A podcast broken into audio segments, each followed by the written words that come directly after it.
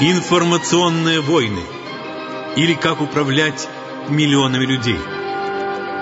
Автор цикла Дмитрий Терехов.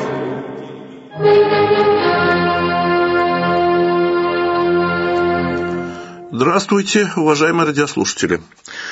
Продолжаем нашу серию передач под общим названием «Промывка мозгов. Информационные войны» или «Как управлять миллионами людей».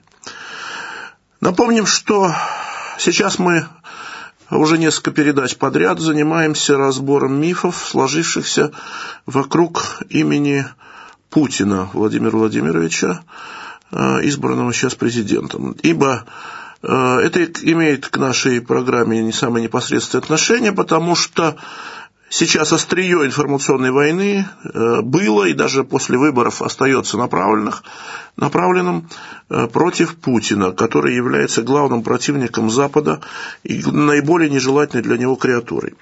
Соответственно, нагорожено море мифов и гор лжи и пропаганды вокруг этого. Ну вот мы потихоньку разбираемся. Значит, одна из передач у нас была посвящена международным достижениям по линии международных э, отношений, вторая по линии обороны.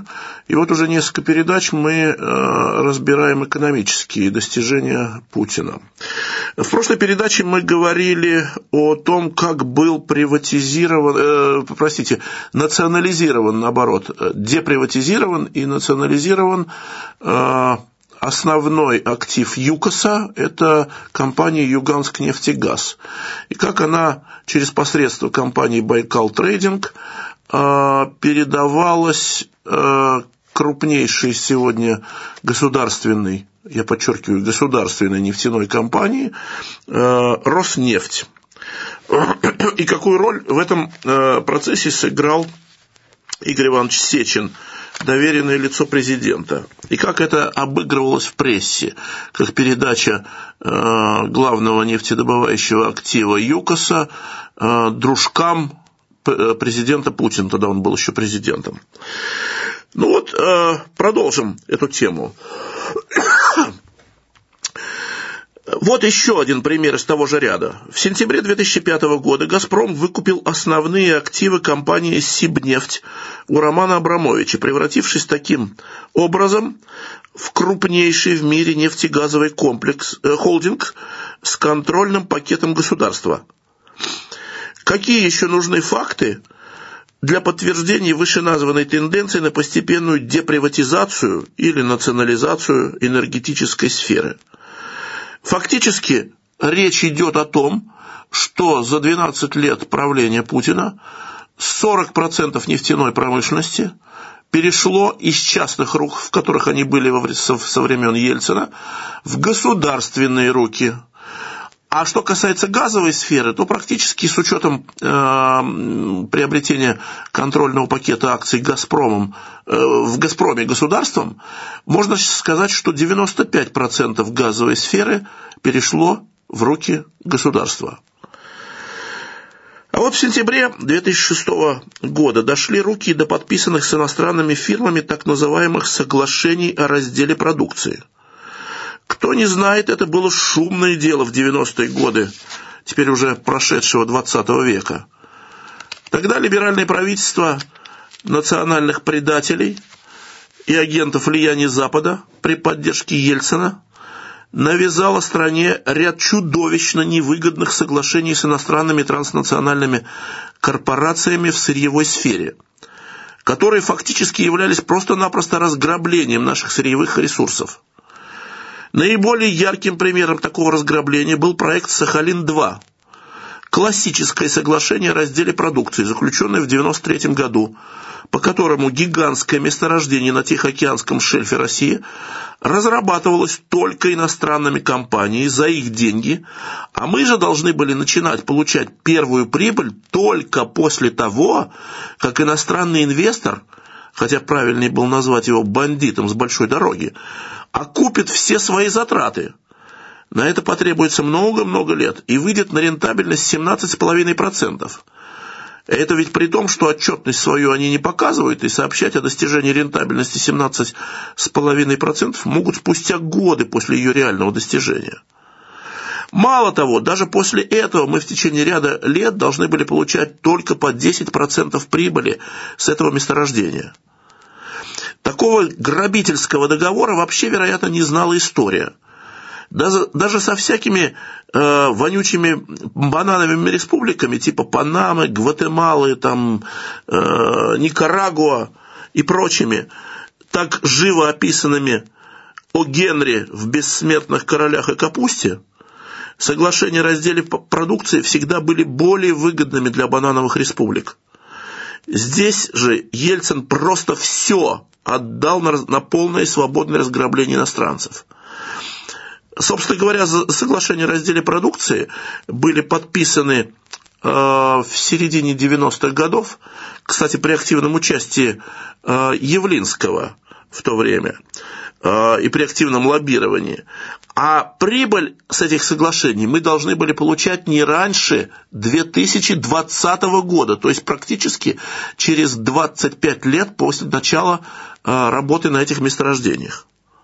В 90-х годах об этом много шумела патриотическая пресса, в частности газета «Завтра», а также Юрий Болдырев, тогда еще соратник э, Григория Явлинского по партии «Яблоко».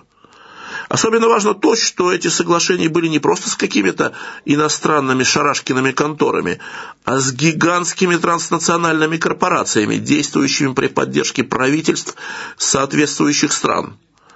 Казалось, эти месторождения уплыли из рук России безвозвратно и навсегда. Но, как говорится, никогда не говори никогда. Дошли руки до соглашения о разделе продукции.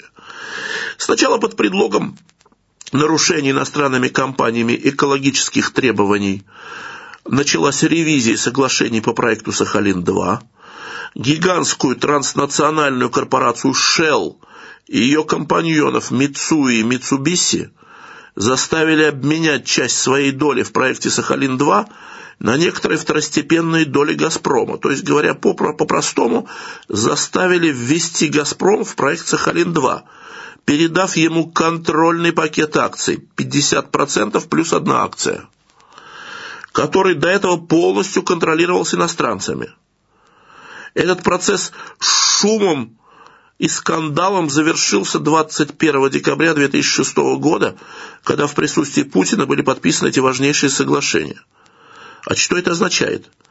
Это означает, что в дальнейшем вся документация по проекту станет прозрачной – и иностранцам просто не удастся бесконтрольно грабить наши ресурсы. Одна эта подпись вернула в Россию десятки миллиардов долларов. Практически одновременно начался пересмотр и второго такого же проекта из серии соглашений о разделе продукции «Сахалин-2». «Сахалин-1», простите.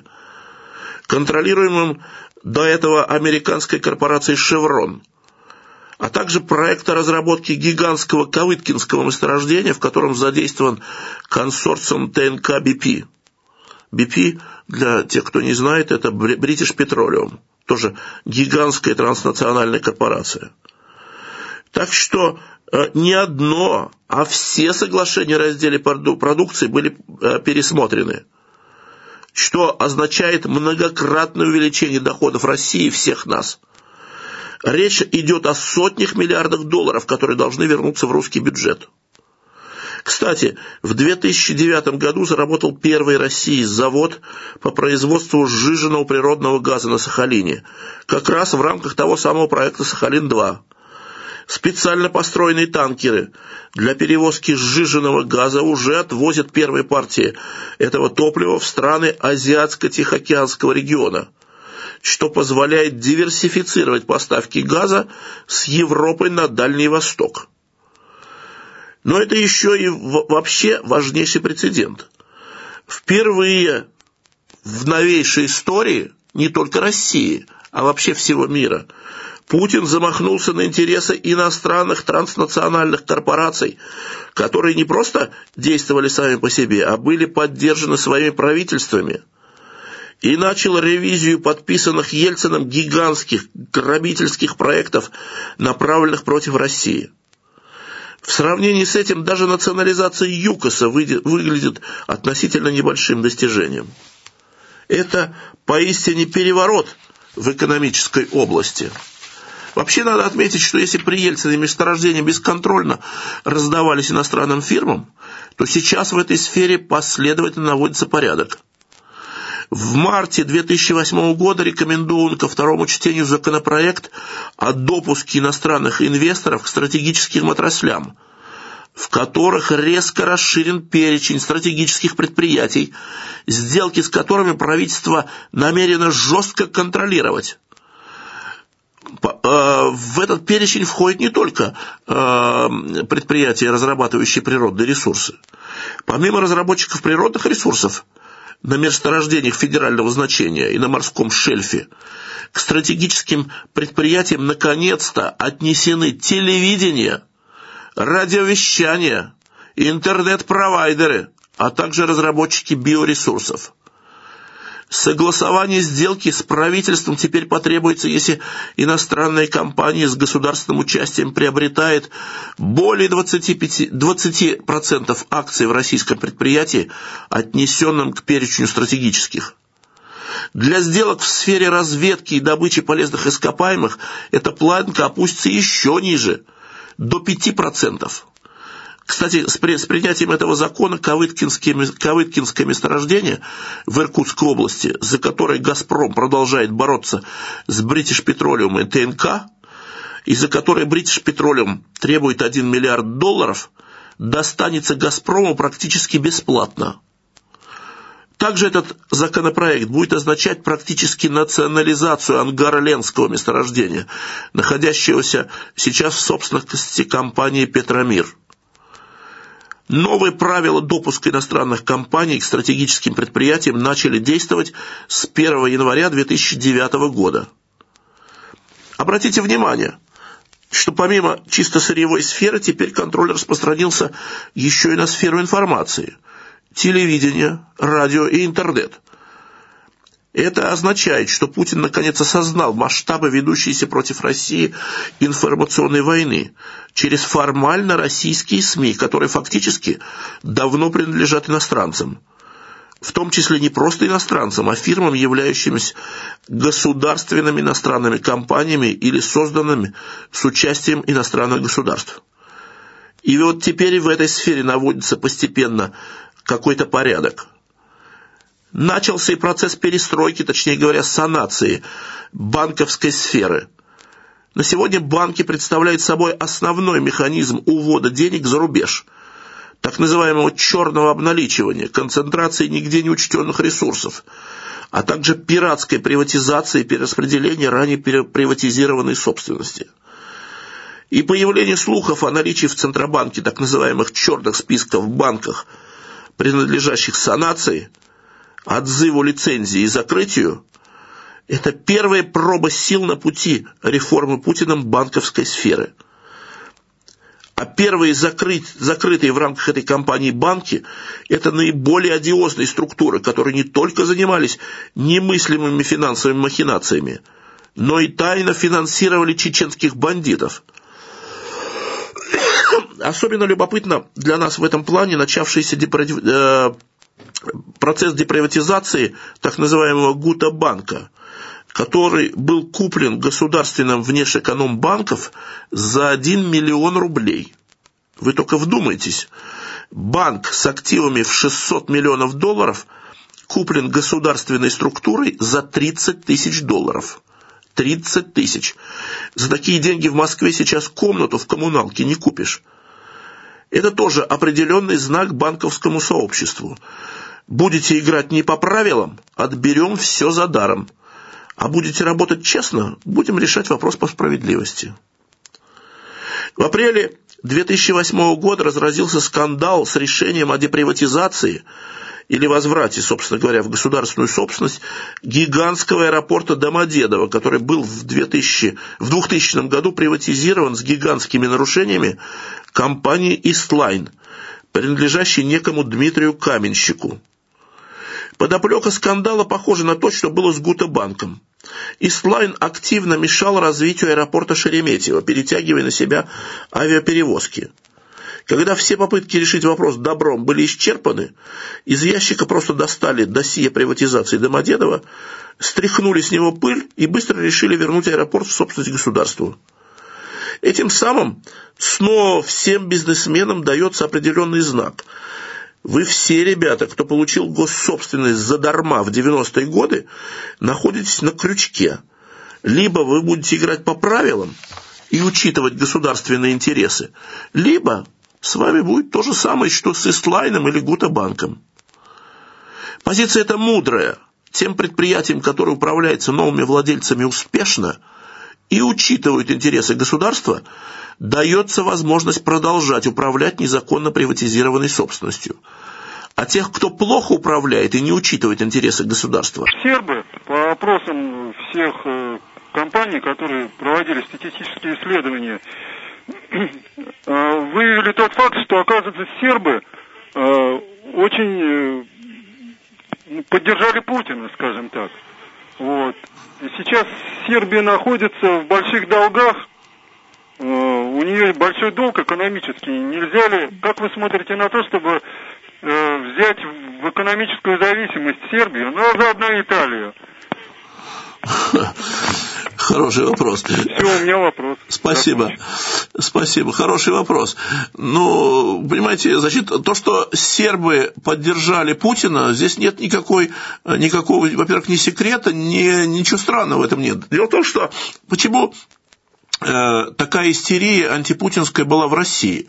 Потому что людей пытались сознательно убедить в том, что Путин – это враг всего прогрессивного человечества, что это монстр, который пожирает младенцев, запивает кровью беременных женщин на завтрак и так далее, и так далее. Что он там сжирает по, по три человека в день лично э, и так далее, и так далее. Значит, а э, убеждать в этом сербов было совершенно не надо, потому что они все равно не голосуют за президента Путина, и поэтому информационная война на Сербию, там, Болгарию, на э, другие страны совершенно не распространялся. Естественно, а, а, они-то видят а, ситуацию а, воочию, тем более, что они видят, к чему ведет а, их а, прозападный а, президент Тадич, а, ну, если речь идет о Сербии. Кстати, такие же точно настроения действуют не только э, в Сербии. Я вот э, достаточно тесно общаюсь с болгарами. В Болгарии тоже прозападное, проамериканское правительство, но поголовное население настроено к России очень положительно, и Путина считает ведущим политическим деятелем мира.